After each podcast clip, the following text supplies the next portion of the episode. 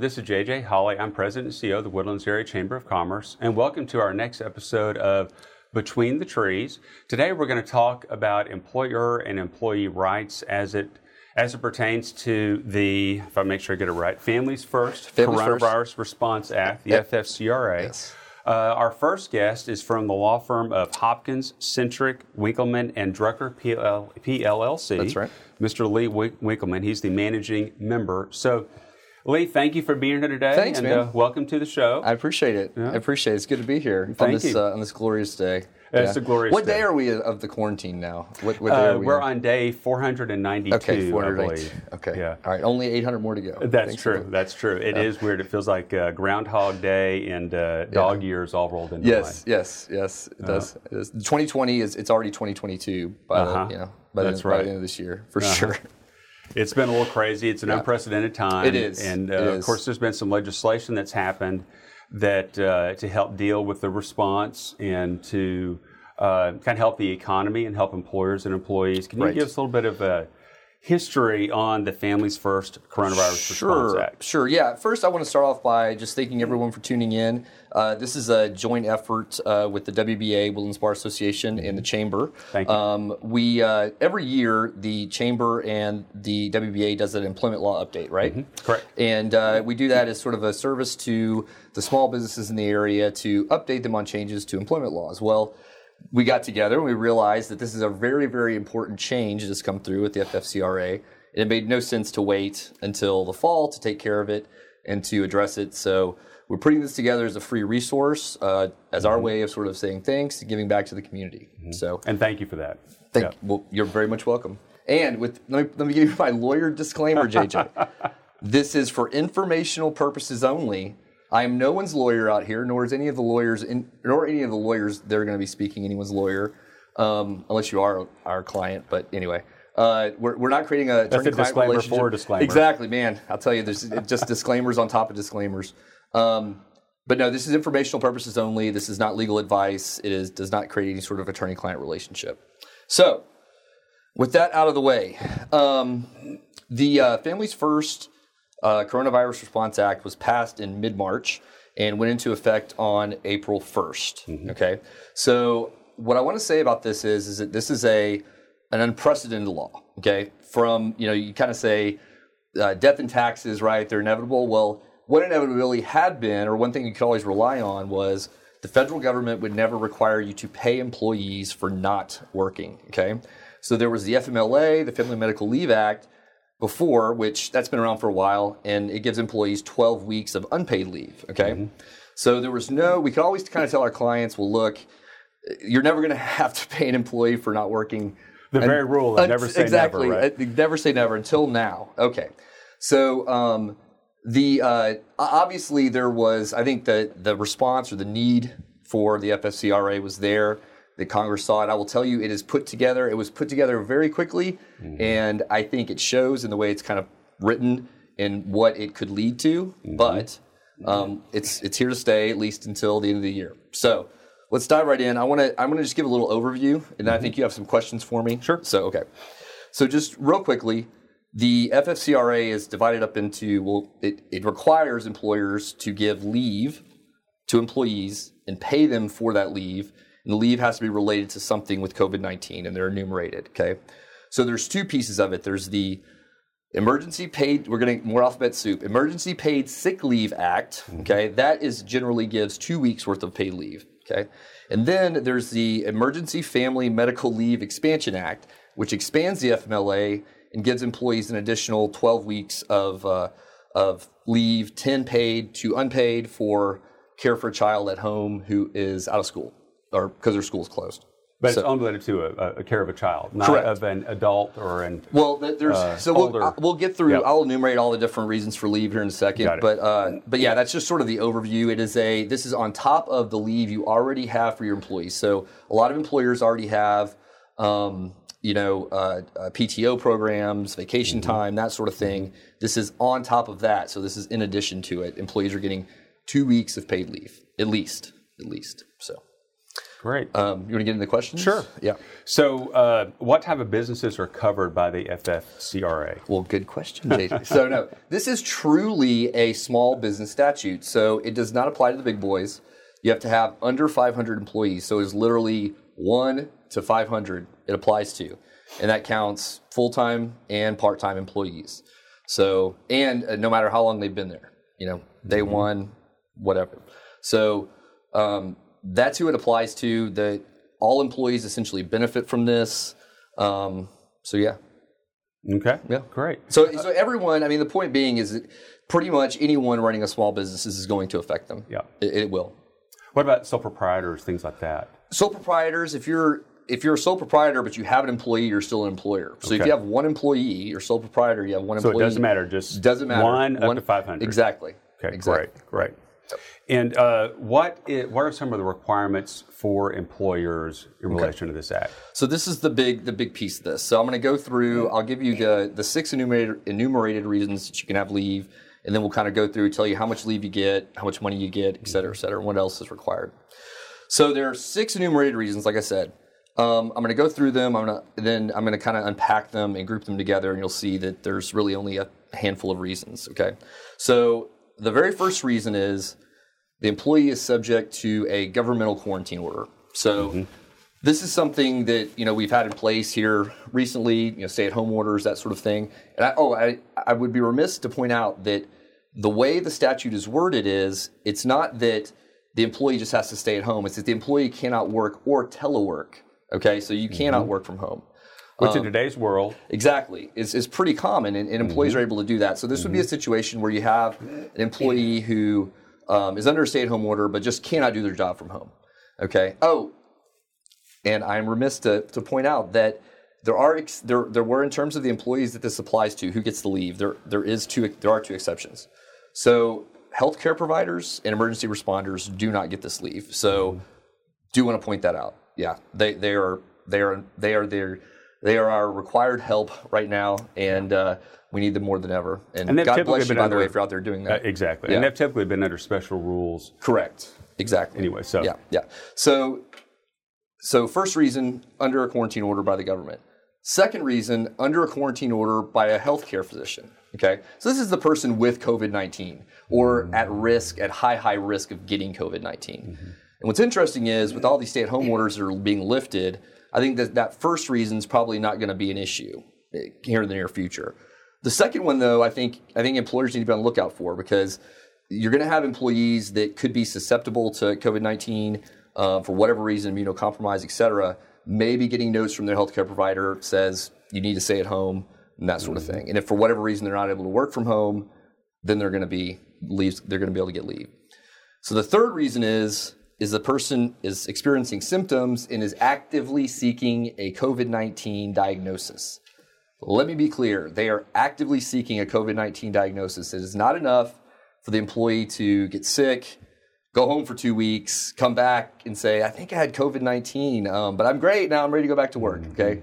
They're, they don't get paid for that, all right? This is, they're actively out seeking it. So this is something that likely would not take an entire two week period. You know, it's like literally going to the doctor to get tested. Um, but obviously, that could lead to a quarantine order by a healthcare physician. Um, the uh, fourth, the fourth reason is to care for someone else. So the first three reasons I gave were sort of employee specific. They were they were related to employee needing time for the employee. Right. This is the the fourth reason is uh, the employee needs time to care for someone else. So this is to this is the employee can't work from home or work at work um, because they have to care for someone who is under a quarantine order by the government or under a quarantine order by a healthcare provider. Okay, so that's number four. Number five is the big one, and this is the one that I think is near and dear to everyone's heart. Can't work from home because your child's school is closed and you're having to homeschool them mm. or for whatever reason you can't you have to care for them okay and this is an interesting one for me i think because And it's a big issue with now the governor's order that all schools are closed for the rest of the, the school year. precisely right. And, and i think i said this went into effect on april 1st so it's something that's in effect right now. Um, it, it'll be here through the end of the year. Hopefully hopefully hopefully uh, we only have to deal with school closures through the you know through May, I guess, whenever schools close. And the dates of this particular act cover through the end of the calendar year, into Correct. December 31st. Exactly, yeah. So you could have a, a the- spillover into the fall semester at different. Correct. If, if for whatever reason they decide that come fall, kids can't go back to school yet, it's not safe, this this will be an issue in the fall. But for the next six weeks, for the next, well, I guess month or so, I guess school's out. Um, this could be an issue. And but what's interesting about it is, is that it's it's uh, it says the employee is unable to work from home. Okay, so we know there's a lot of people are juggling things, right? I mean, everyone's juggling everything right now, and um, it doesn't appear that the statute is well. You know, I, I can't really work from home that well. It's kind of a it's a pain in the butt, sort of so to speak. But How effective can you be? yeah, exactly. How effective can you be? So it's there, there's no bright line. I mean, it's obviously it's common sense. Work with your employee. I think if the employee just says, "I'd rather not work from home and I'd rather just take care of my kids," that's that's not going to be a valid a valid excuse if they're able to work from home. So, so that's five. Number six is one that we really don't need to worry about. It's uh, it's like this catch-all. It says uh, that the employee is experience. I'm quoting this: experiencing substantially similar conditions specified by the DOL. So that is sort of like a placeholder for if something later comes down the road that they need to plug in there, they can plug it in there. Mm-hmm. Okay.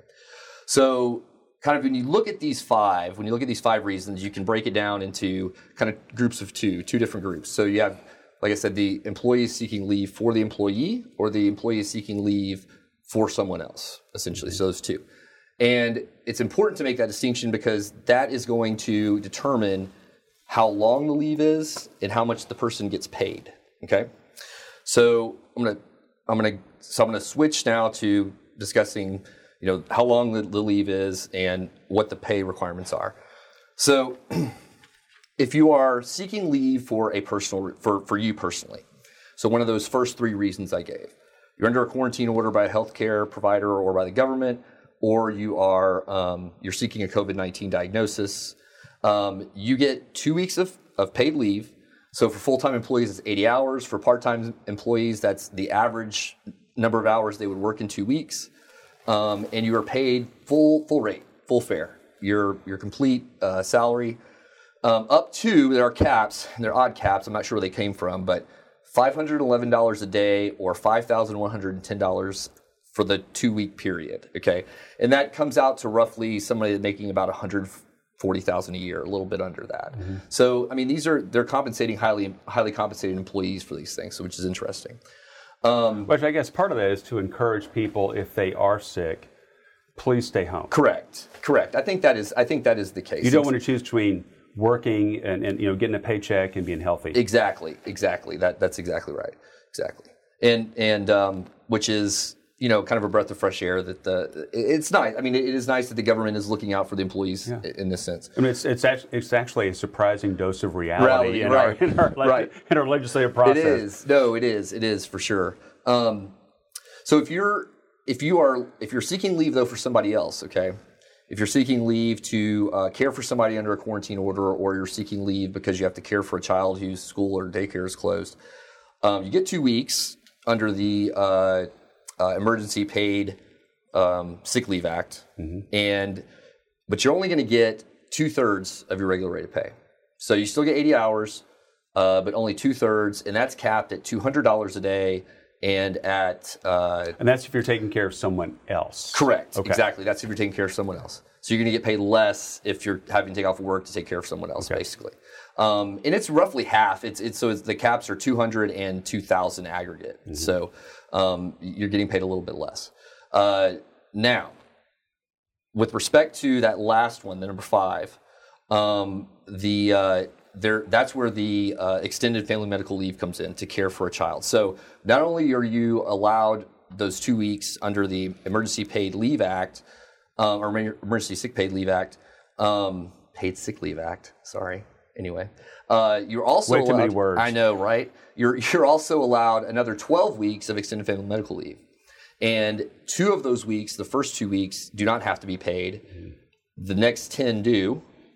And they are subject to the same caps the, the $200 a day, or in this case, $10,000 aggregate. So if you have an employee who cannot work from home because they have got to take care of a child, they are entitled to up to 14 weeks of leave, two of which would be unpaid, um, and uh, it- it's going to be capped at twelve thousand dollars total to that employee. Um, so that's sort of how. Do you have any anything you want to any questions on on in particular about about that? I, I think that covers it. I know it's a very complex. You did a great job summarizing and- Okay. and making it very simple. That's a, it's a it's a complex Right. program. Yeah. Uh, but you know that makes sense that you bro- broken it down into buckets. So I think that helps a lot. Yeah, no, I think it's just remember if the employee is taking off for themselves, they're going to get paid more. They're going to get mm-hmm. paid full rate. If the employee's taking off, take care of somebody else, you know that long period of time that the employers are required to pay for, that's is going that is going to be at a lower rate mm-hmm. than than the other leave. Mm-hmm. Okay. Um, the one thing I want to talk about too, or point out is is that employees obviously generally have other other forms of PTO available, right? So what you cannot do though, the employer cannot tell a uh, an employee you have to take all of your employer provided PTO before taking the two weeks of uh, paid sick leave. Okay. That's with the paid sick leave portion. All right. With the extended family medical leave, which is 10 weeks, two weeks of which is unpaid, you can require the employer to exhaust all other forms of PTO um, prior to or you know in connection with that two week period or prior to taking extended family medical leave. So employers have that right. They've always had that right under the FMLA to require because it was unpaid, so that they could require the employee to um, you know to take uh, to to take like say 12 weeks of vacation or something like that during FMLA. But um, the uh, employee can also always elect to take um, to take paid leave, you know, uh, provided by the employer for that two week period. Employees are, are allowed to elect to take it sort of however they want. Basically. And I think the last question I have is uh, how are employers, employers, not employees, compensated uh, for the paid leave they're providing? So employers are compensated um, through tax credits. Okay, so uh, they get a dollar for dollar credit for any amount paid for for extended family medical leave or for paid sick leave. Um, you know, paid to the employee, they get a dollar for dollar credit on their quarterly uh, employment tax. So, uh, and any overage is actually refunded back to them. So it, their their overall, you take however much you paid that quarter. You say, okay, this is a credit against my quarterly uh, employment tax liability, and uh, if if there's an overage, you get that back. Actually, now, now, the credits though. The, the, Now the disclaimer. The, the credits the credits are taxed as gross income. Yes. Okay, so they're going to get taxed. It's not free money, you know that sort of thing.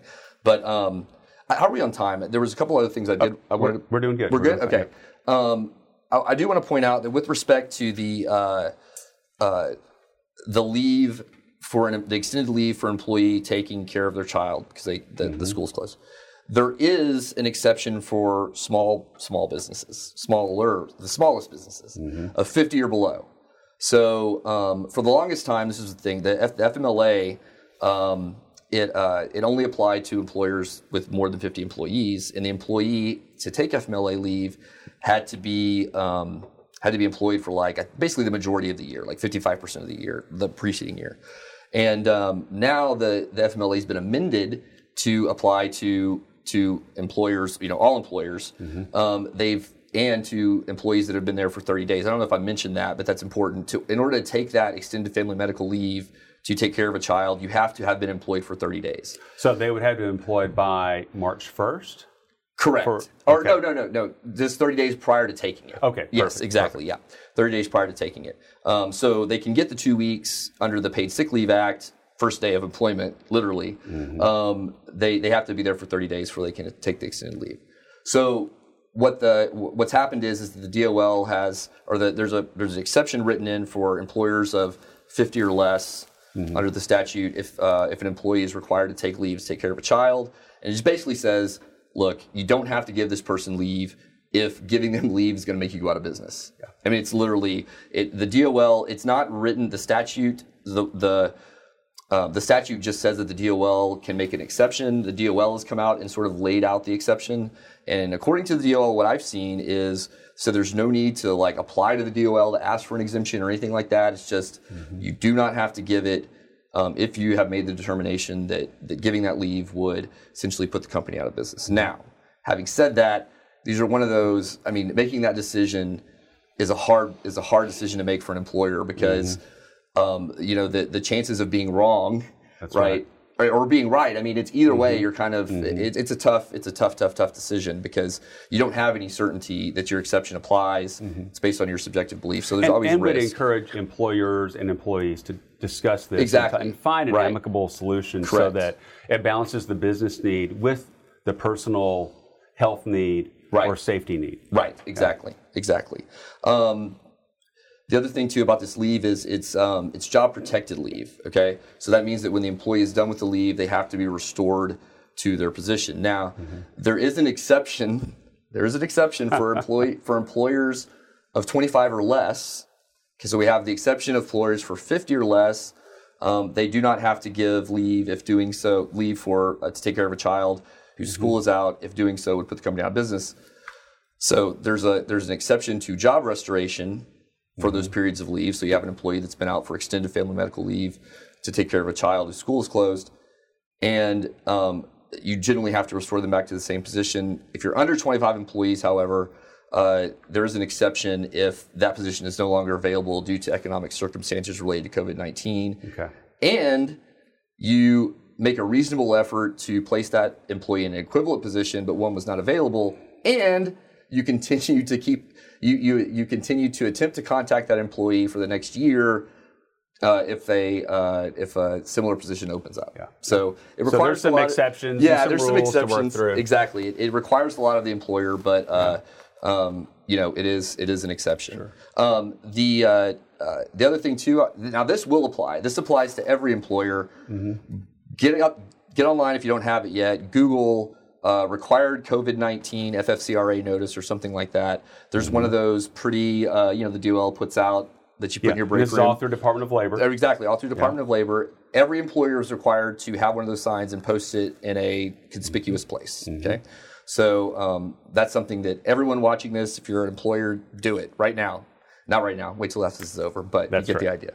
Um, the uh, I guess the one last thing I want to go through is just uh, what's prohibited. So, of course, uh, discrimination. You know, on the basis of Mm-hmm. uh, do not discriminate against your employees for taking this leave. right. Do not fire them for asking for this leave. Mm-hmm. You know, these are common sense sorts of sorts of things. Um, exposure, employer exposure for uh, for one of the, if if they were to uh, deny someone leave, you're gonna you're not only gonna have to pay the leave, okay, but then you're gonna have to pay liquidated damages, which is the same amount as the leave. So that's double your money. Plus, you're gonna you're not only gonna pay your lawyer, but you're going to pay the other side's lawyer too if you lose. So uh, just make smart decisions. That's all I got to say. Just do Smart, not common sense smart decisions. common sense decisions. Communicate. Exactly. And man, I will tell you, I've had employers. I mean, I've had clients that have called me. You know, they're having issues with their employees, and I will tell you that right now more than ever, you have got to have grace with your employees because this is a very, very tough time, and everyone is reacting differently to this. Mm-hmm. And some people are really, really, really scared, mm-hmm. really scared. And this is something that they're not only scared for themselves, but for their loved ones. So just, you know, things are coming at everyone at a, at a rapid pace. The law is changing. You know, just just everyone just like take a deep breath and just kind of have grace with each other. Yeah, let's not be know? so rule bound exactly. right now. Yeah, That's right. exactly. Yeah, exactly.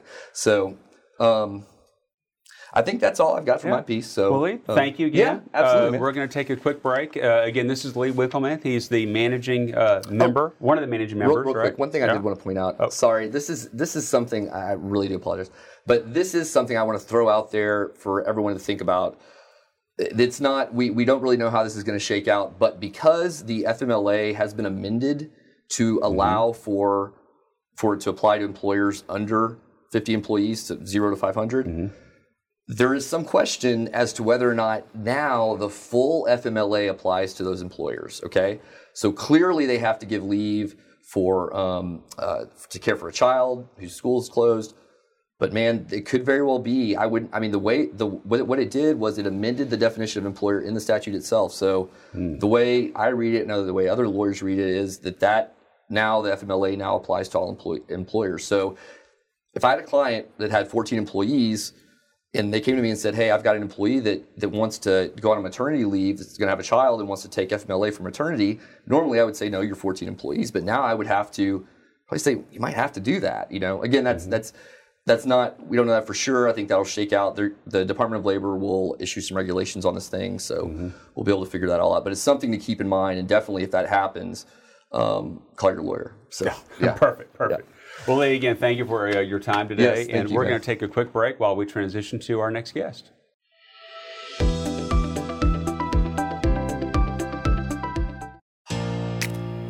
Woodlands Online is committed to serving our local community. From news and events coverage to shows and blogs, everything we do is hyper local. Woodlands Online, by the Woodlands, for the Woodlands. Thank you for staying with us uh, on another episode of Between the Trees. Now we have Lee Freeman with Lee Freeman, Attorney at Law, PLLC, and thank you for being here today. Good morning, JJ. We're going to talk about uh, layoffs and furloughs and pay reductions as it relates to the COVID 19 crisis. So, um, let's start off with uh, so, what are some initial points to consider before you would go to the layoff or furloughing of employees? Um, sure. Thank you uh, for having us. Thank you to the Chamber and to Woodlands Online for helping the Bar Association uh, coordinate this update. Um, when employers are considering uh, whether to implement a furlough or a layoff, what they need to keep in mind as a common theme throughout the process is make sure you are applying it in a non discriminatory fashion. Mm-hmm. So, historically, um, layoff situations have had the effect of maybe having a disparate impact on some of our older workers. So, when you think about your workforce and in these tough times, and we've been through tough times before, and we'll get through this tough time, but um, one of the things that uh, employers are thinking about is how to reduce costs. So, where would you go first? You would maybe find some of your highest paid employees and have them be subject to a layoff or a furlough. Um, what that tends to do, however, is if you think about many times the highest paid employees are those with the most experience and maybe tend to be the older workers in your workforce. Um, so, because of that disparate impact, is what we call it, that um, layoffs can tend to have against older workers, we have some special provisions that have been built into the um, laws, and these are provisions that were there before COVID 19, but maybe have some special applications, you know, as we'll get into a little bit more. Um, but again, just in the back of your mind, always keep in, in, uh, in mind that we want to make sure we're not uh, de- applying a furlough or a layoff in a discriminatory fashion, whether it be against older workers. Uh, or any other protected class, um, which would be females, um, those are uh, in a certain uh, racial or ethnic group. So always keep that um, in mind. Um, along alongside with that, when you are considering whether to do implement um, a layoff, if you are an employer that has 100 employees or more, you are subject to what is called the WARN Act, uh, which stands for the Worker Adjustment and Retraining Notification Act. Again, lots of acronyms in employment law, lots of statutes, but WARN. We need a cheat sheet. Exactly. Thank goodness we have it. Uh, WARN means you know what you would think it means. Yeah. Employers with 100 employees or more have a duty to warn their employees of a mass layoff. These are things where um, we've had a plant close, that kind of thing. However, it still is going to apply during COVID. Now, the, um, the standard in the statute for giving written notice to employees that are going to be subject to a mass layoff is 60 days. Who- We have no idea at this point what's going to happen in 60 days. What is 60 days going to look like? Um, there is an exception in the statute um, for unforeseeable business circumstances. If this doesn't That's- qualify I think that we, we've met that. as an unforeseeable circumstance, um, you know, then what does? Certainly, uh, I think that's that's going to be an exception that employers can take advantage of, but still give the notice, even if you're giving the notice on the same day that you decide to do the layoff. You know, Might what, as well be safe then. be better to be safe Yeah. than sorry. Um, I think overall, the one of the points of this whole program is to make sure that employers are aware of and are complying with employment laws that are out there and not making having the potential to make a bad situation worse. And whether it be intentional or unintentional, you know, this kind of law, for example, is is going to apply to you. Um, so certainly, if you're one of the the uh, employers that has 100 employees or or more, keep in mind the WARN Act and, and if you're giving notice uh, to your employees under that act. Okay. And what about, so uh, that's furloughs and layoffs. What about if you're offering severance packages? Sure. So we've seen um, a lot of employers that have existing severance policies already built into their HR policies. Um, severance is optional, unless, of course, you may have uh, an executive, for example, that has an employment agreement. They have a three year mm-hmm. term. You want them to be part of a layoff after one year. You're going to have to pay them mm-hmm. under their contract for those other two years. But um, when we're thinking about a severance package or severance policy that employers may have um, existing at their workforce, um, a couple things come to mind. Again, you need to be offering severance to everyone in an equal fashion. Don't be discriminatory again. Don't be discriminatory. Mm-hmm. Do not offer severance only to people who, for example, didn't take advantage of the FML, new uh, FMLA, mm-hmm. um, you know, leave provisions that are now in the statute. Apply it in an even fashion. Um, most times when we see severance being offered, because it is voluntary on the part of the employer, it's an exchange for something, right? Mm-hmm. The employer wants to get something in exchange for mm-hmm. offering a severance benefit, and typically that is the form of a release.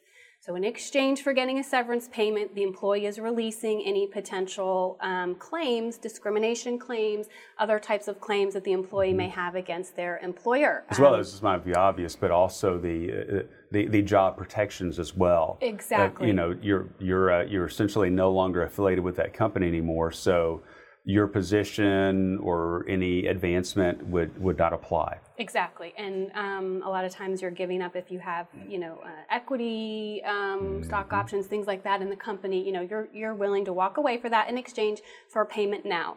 Um, again, as I alluded to in the beginning, because of the his- history of problems with layoffs affecting older workers, if you are going to lay off someone who is in that protected class, uh, being over 40 and you have 20 or more employees. So, again, this is going to apply to your smaller employers um, that are doing layoffs. And uh, if you're offering severance and you want that older worker to release their claims, there's some specific requirements that you need to put in your severance agreement. You need to specifically reference the Age Discrimination and Employment Act and let them know that this includes, you know, when you ha- you see those blanket releases, all mm-hmm. any claims that could ever here or forevermore be. Mm-hmm. You have mm-hmm. to call out that statute so that kind of that, that bell could go off. Oh, wait a minute, am I being subject to this uh, furlough or layoff because of because of my age? Um, you need to let them know and remind them that they have a right to seek counsel. Again, because there is sort of um, an expectation that it could be affecting them um, mm-hmm. at a mm-hmm. higher rate than other employees. Um, and then there's also a uh, time that you have to leave that offer open for them to consider it. If it's just one employee being laid off, they have 21 days we're mostly seeing groups, you know, of, mm. of, layoffs. In that instance, they have 45 days that you need to keep that offer on the table for them to take the time to again consider whether or not. Um, so you've got some employers that, um, because they may, since they may have zero revenue coming in, uh, how does that factor into this this wait period? If look, I've got to cut costs immediately uh, I can't wait 21 or 45 days? Uh, that's a great question. So the waiting period applies to the employee's time to accept severance in exchange for the release. Mm-hmm. So the layoff can be implemented immediately. Okay. They they just need to allow that time for consideration if they're offering severance in exchange so for release. So you could do both then, uh, an immediate layoff, but offer a severance at. Correct. Okay. Yes, exactly. Um, and that first time period can be waived. Mm-hmm. So in this situation where you have employees mm. that are uh, laid off and are wanting their severance, right? That's money that's mm. going to be used to pay their bills employees say, I don't need to wait the 45 days, I'm good, or I don't need mm-hmm. to wait the 21 days, I want to sign. The first period can be waived. There is, however, a second time period after the employee signs their severance agreement. There's a seven day right to uh, revoke the agreement. Just that in case they get home and have second thoughts or second discover thoughts. another circumstance that they might exactly. be. Exactly. Uh, and that time period cannot be waived. So the severance cannot be paid until that seven day period mm-hmm. has expired. Um, so again, consider uh, and be aware of, especially when you have older workers in your workforce, that these are um, issues that are going to apply to them. If um, you do have a group layoff situation, you also have to let the employers know, I'm sorry, the employees know the ages and the positions of the people that were laid off. So this helps them, and if they were to get counsel, understand are again, are we having a disparate impact? Okay, I see everyone laid off is 40, 42, 45, 48, mm-hmm. And they're all executive positions. Why aren't the new hires, the younger people, being laid mm-hmm. off? You know, and that would be a, a, something they would need to dive into. Um, but so those are the two big uh, issues that employers need to deal with if they're going to offer severance um, and workers over 40 okay. are involved. Um, another uh, just quick question that I've had come up is when you're waiving your claims for severance, people say, well, if I'm giving them severance, then they waive their right to unemployment, correct?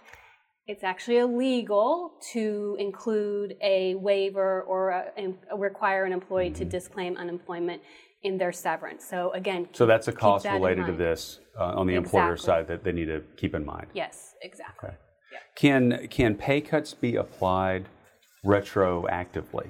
No, they cannot be um, under our Texas uh, Wage Act. So, um, in addition to layoffs, we've also seen, you know, there's many variations of how people are trying to cut costs when it comes to employees. So we've seen layoffs, we've seen furloughs, which typically means like a week without pay, two weeks without pay, or we've seen reductions in salary. Your job is still the same, your duties are still the same, you're just going to get paid less. Mm. All those things need to be um, applied proactively in the future and again in a non discriminatory fashion um, in order to protect the employees uh, and protect the employees and um, minimize the risk that the employer you know may have claims going forward, which is the last. Thing I think it would be want. difficult to retrieve retroactively. Well, I think anyway, the question right? it comes into question because of the timing of um, your maybe, pay period. Uh, pay period and timesheets. Yes, Got it. exactly. So as long as you say, okay, starting for work done today, going forward, you're going to be reduced. So your next mm-hmm. paycheck, which was for the past two weeks,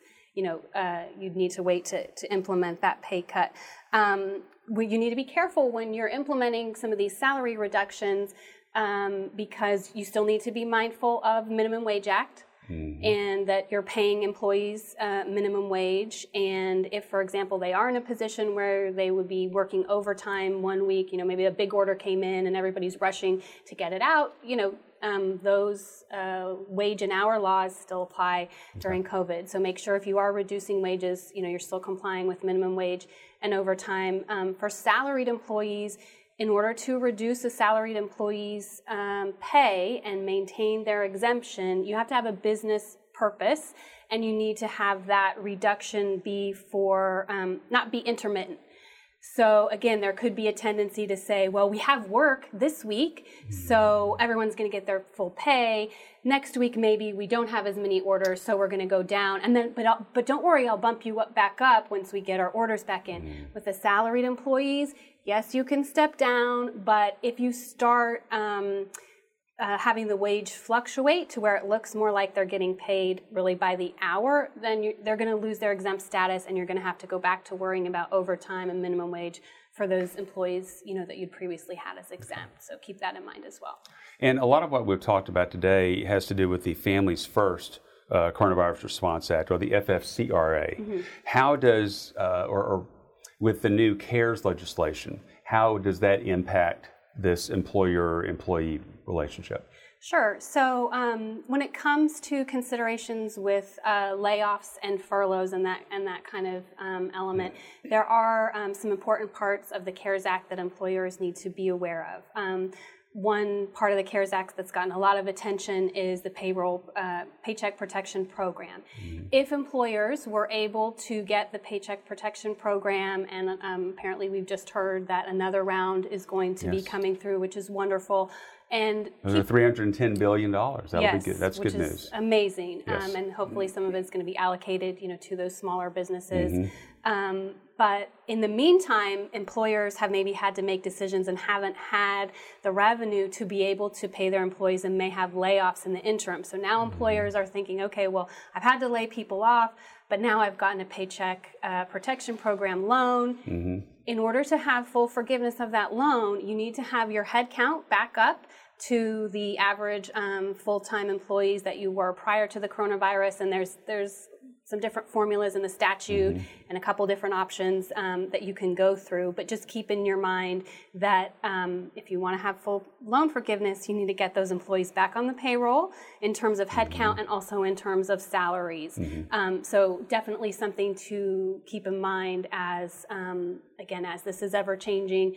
People who had originally laid off people. Um, maybe you know they're getting a paycheck protection program loan, which is great because the whole point of that was to keep people employed. That's right. Hopefully, you know, for the interim period until and they depending can make it depending on your industry, uh, like especially in the restaurant industry, we saw uh, furloughs, layoffs, uh, severance just almost immediately, and uh, so it's it's uh, it's good to hear that some of those establishments are, are getting some some payroll protection and maybe can help their employees Yes. ride through the wave. Exactly. Um, so that's a, a huge benefit um, that the CARES Act um, provided in order to hopefully um, either mitigate or prevent some of these lay- uh, layoffs and furloughs um, and salary reductions that we've been talking about. Um, if the you didn't get a payroll protection loan or um, it runs out because that's you know can ideally uh, Because it's only what eight weeks, eight- two and a half months. So two and a half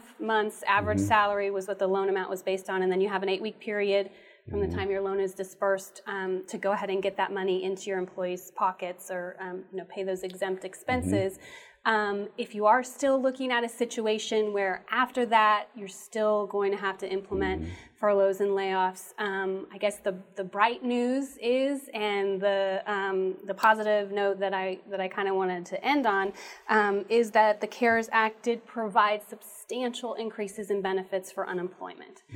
Um, so unemployment is regulated by the state. In Texas, we have the Texas Workforce Commission um, which, as you can imagine, has just been completely overwhelmed inundated. and inundated. Yes. And um, I know there's a lot of frustration, people Mm-hmm. trying to um, contact them. Um, they do have a great Facebook page that is good about update, giving updates. Um, they've implemented some things like staggering call-in times. They're hiring more people to help. So Mm-hmm. they're working extra hours. all of that. all- yeah. patience, patience, patience Yes. is the key for all of us in you know everything we're And dealing we would with. right? encourage those uh, employees that are in that situation that it is going to take longer to to get some of that cash in your bank account and maybe contact some of your creditors and and see if they'll give you some extensions or or uh, forbearance or deferments or things like that. Yes, exactly. Lots of those programs um, going on. So, in specific, uh, just so people can have have an understanding of what specifically the CARES Act provided in terms of unemployment, 13 Mm-hmm. additional weeks that employees are going to be eligible for unemployment, um, an additional $600 per week in benefits. Mm-hmm. Um, so, I know some of that is still rolling out. Again, the Texas Workforce Commission is working on um, on uh, getting those type of um, programs implemented, but um, to the extent that, that your employees are going to be subject uh, to a termination, um, I think that's something that is going to help all of us help keep the economy uh, propped up, and again, a, um, a highlight to to focus on um, in, And then in that's the key is, is we're trying to get through this temporary, uh, although extreme situation. It is temporary, and these programs and these services and the, the, this relief that's available is to try to get us through the next few months so that we can get our economy restarted in, in a right, sound, and, and safe way. yes, couldn't Yeah. agree more. So Well, Lee, thank you again for your time. Uh, obviously, this is a very complicated uh, subject, and uh, it's changing. So uh, we appreciate your uh, your willingness to be with us today and help us understand that. So thank you, appreciate it, JJ. Thanks for having me. thank you. And we're going to take a quick break while we transition to our next guest.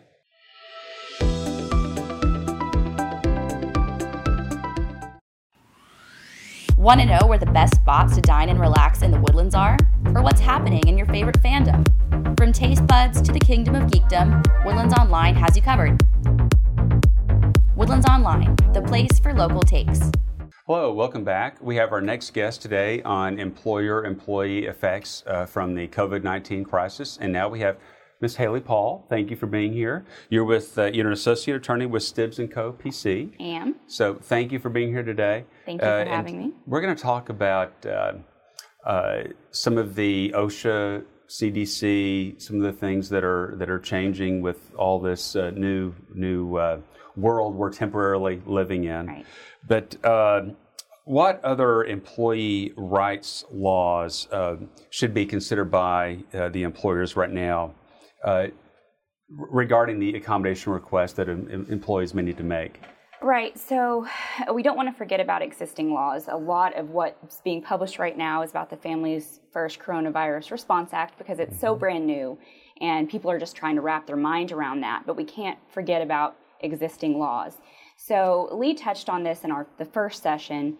There is a pre-existing FMLA, and so we have to consider um, that pre-existing law as well. And so there is some crossover. There are some things that would um, apply under the pre-existing FMLA that aren't necessarily addressed.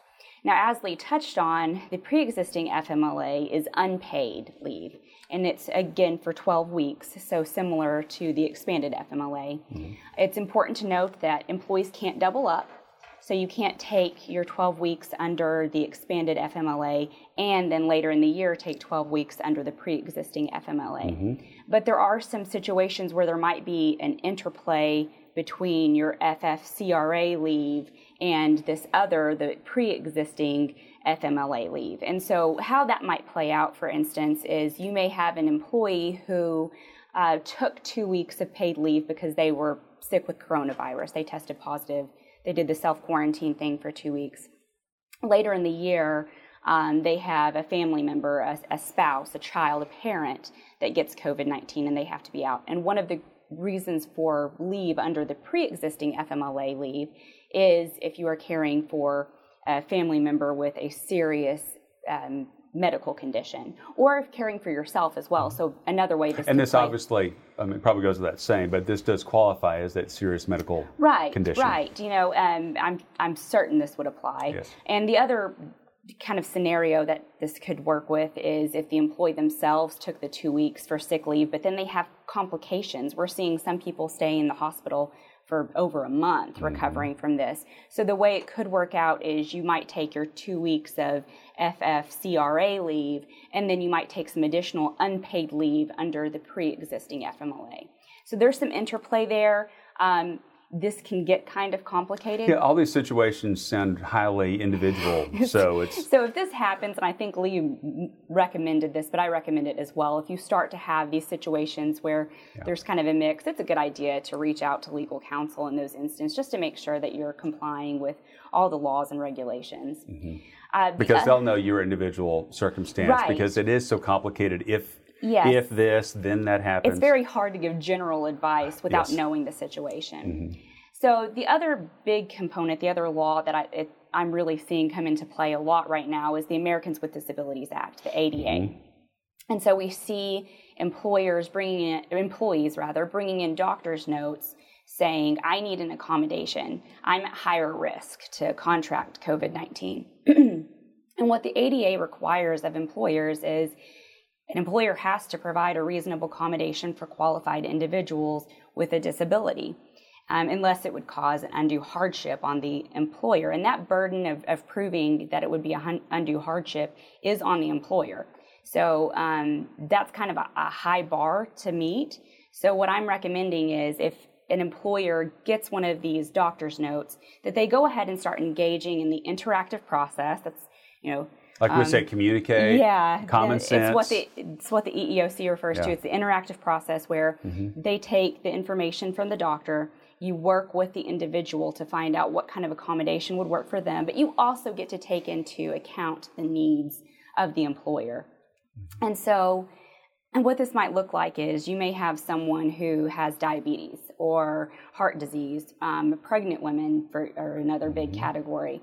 Um, there are just a variety of different people that are at higher risk.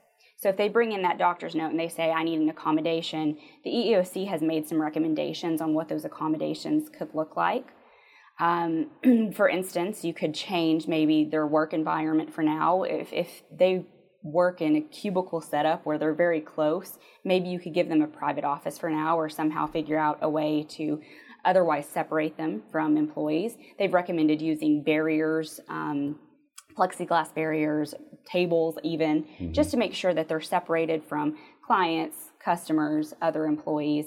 Um, they've recommended maybe changing them to a different shift. If there's a shift that has fewer workers, maybe that would be something that would help them. Um, ultimately, staying at home is another one. If they can work from home, if they can telework, that could be a reasonable accommodation. And importantly, the EEOC has specifically said that short unpaid leaves of absence can also be a reasonable accommodation. Now, the EEOC is clear to say that indefinite leaves with no end in sight are not reasonable. So they have to give you some kind of time frame for which they would come back. Are there um, any elements to how long that time frame might be? And so this is very fact specific as well. Mm-hmm. I would say it depends on the needs of the employer. What at what point would it become an undue hardship on the employer? Um, it may also depend on if it's a you know the it's a pregnant employee, that's a temporary condition as well. Mm-hmm.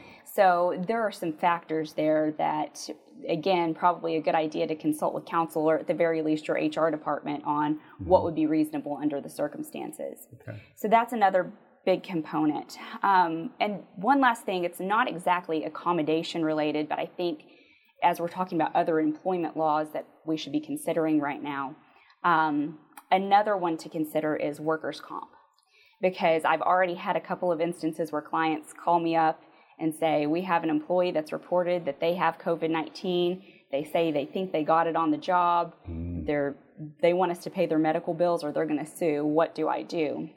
And so, the very first thing I recommend is if you are a workers' comp subscriber, which I highly recommend, um, that you immediately turn that claim in, turn that over to your workers' comp provider. Because what they will do is they will come in and they will do an investigation to see did that person actually contract um, the COVID 19 virus during the co- course and scope of their employment. Well, that's got to be hard to prove. It's going to be really hard to prove. Especially with people being asymptomatic. Yes, exactly. It's going to be really hard to prove. And I'm guessing, and this is speculation on my part, but I'm guessing that most workers' comp claims are going to be denied right now, except maybe in your high risk industries. Um, so things like healthcare workers, exactly. Um, Even a grocery store, grocery stores, maybe. Workers. Yeah, you know that that seems more likely. Mm-hmm. But if you have your everyday person who's an essential worker, but they go to their office and they go home, but they go to the grocery store and they mm-hmm. run to mm-hmm. Target to pick up the retail to go, mm-hmm. it's going to become harder and harder to prove that you actually contracted this at work. The great thing about turning it over to your workers' comp is that they will do that investigation, they'll make the determination, and if it gets denied, then the employee's only option is to go through that appeals process. They can't turn around and sue the mm. employer. Now, it's a little bit more complicated. If you don't have workers' comp, if you're not a workers' comp subscriber, and you get one of these claims, I recommend reaching out to counsel in that instance because I think it's still going to be a causation issue ultimately. Mm-hmm. Um, I think if these started going to trial, that's going to be a big hurdle for employees to meet, but it's not as straightforward as just being able to turn it over to mm-hmm. your workers' comp. So I would highly recommend reaching out to an attorney if that happens. Okay. And as we're starting to talk about getting back to work, and we've heard the governor's order, and, and he has a strike yeah. force in, uh, in place that's defining uh, who and what that uh, and how that will be. What are some elements to reopening depending on your you know, depending on your industry, depending on your business, what should people start thinking about right now to? It's a really reopen? important issue right now because um, we are seeing people start to prepare. Retailers, in particular, are starting mm-hmm. to prepare. That's um, Friday. what are we doing? Retail you know, to go. Retail to go, and so that's an important consideration right now. The very first thing I would recommend is going to OSHA's website. Um, they have guidance on preparing the workplace for COVID 19. Um, I, will give you a basic rundown of it, but it's 30 pages, so I can't cover that completely. Of course, but it's, it's a, a long document. It's a long document, but it's a really good um, document in terms of it's very thorough. Talks about all kinds of things, cleaning procedures, mm-hmm. etc. Um, but the very first thing that they walk through is they suggest you determine your risk level. They have three different lists, risk levels: low, medium, and high.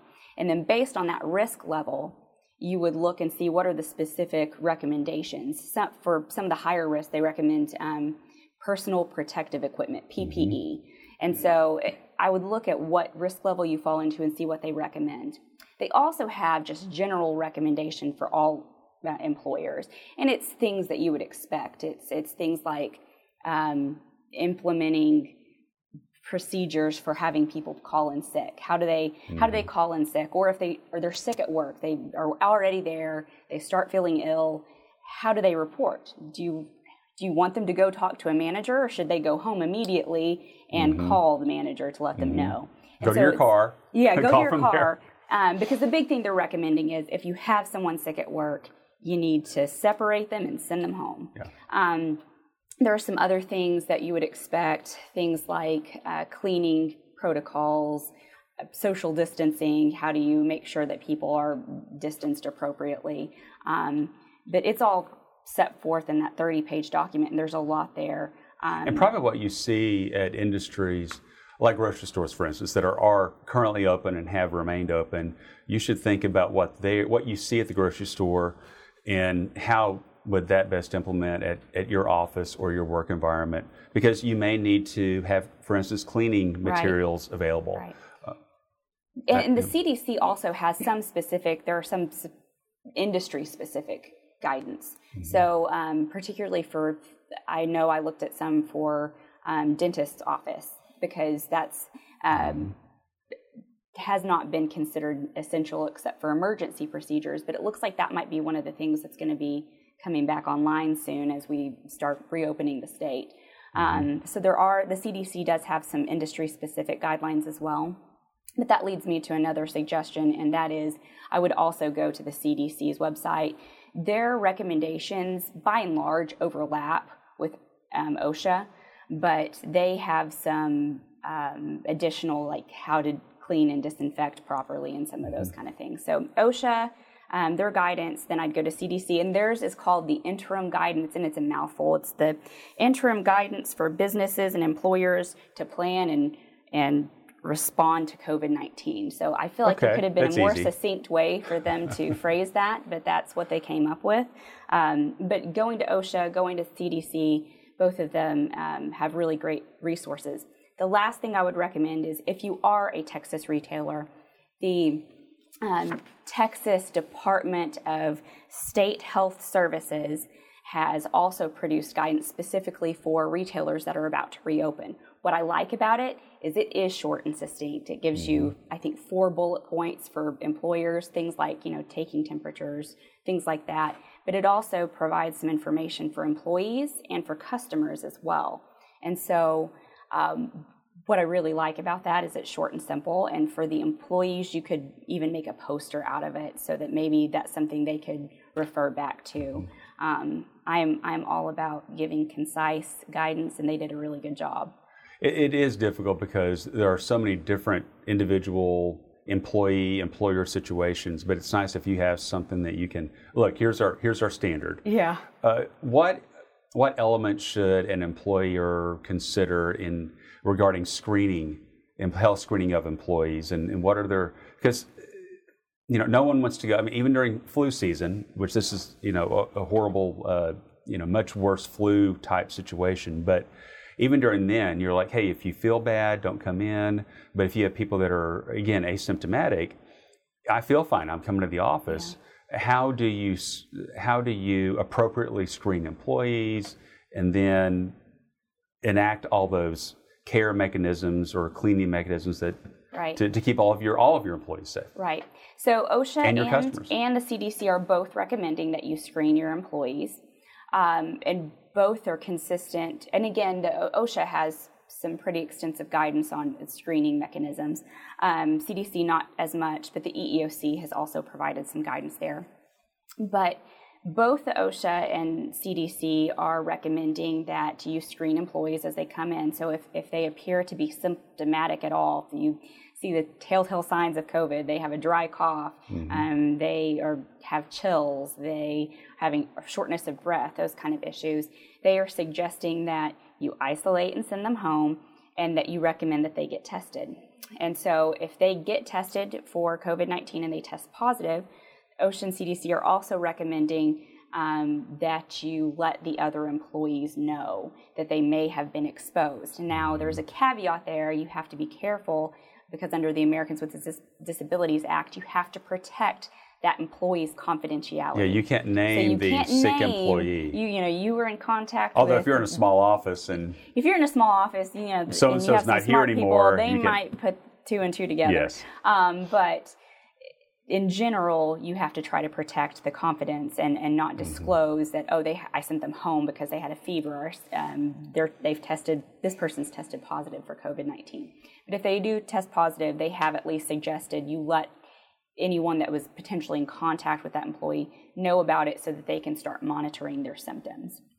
The EEOC has put out some guidance that I think is particularly helpful as well, and the EEOC is is very sensitive to protecting employees' confidences as they're the ones who administer and monitor the ADA.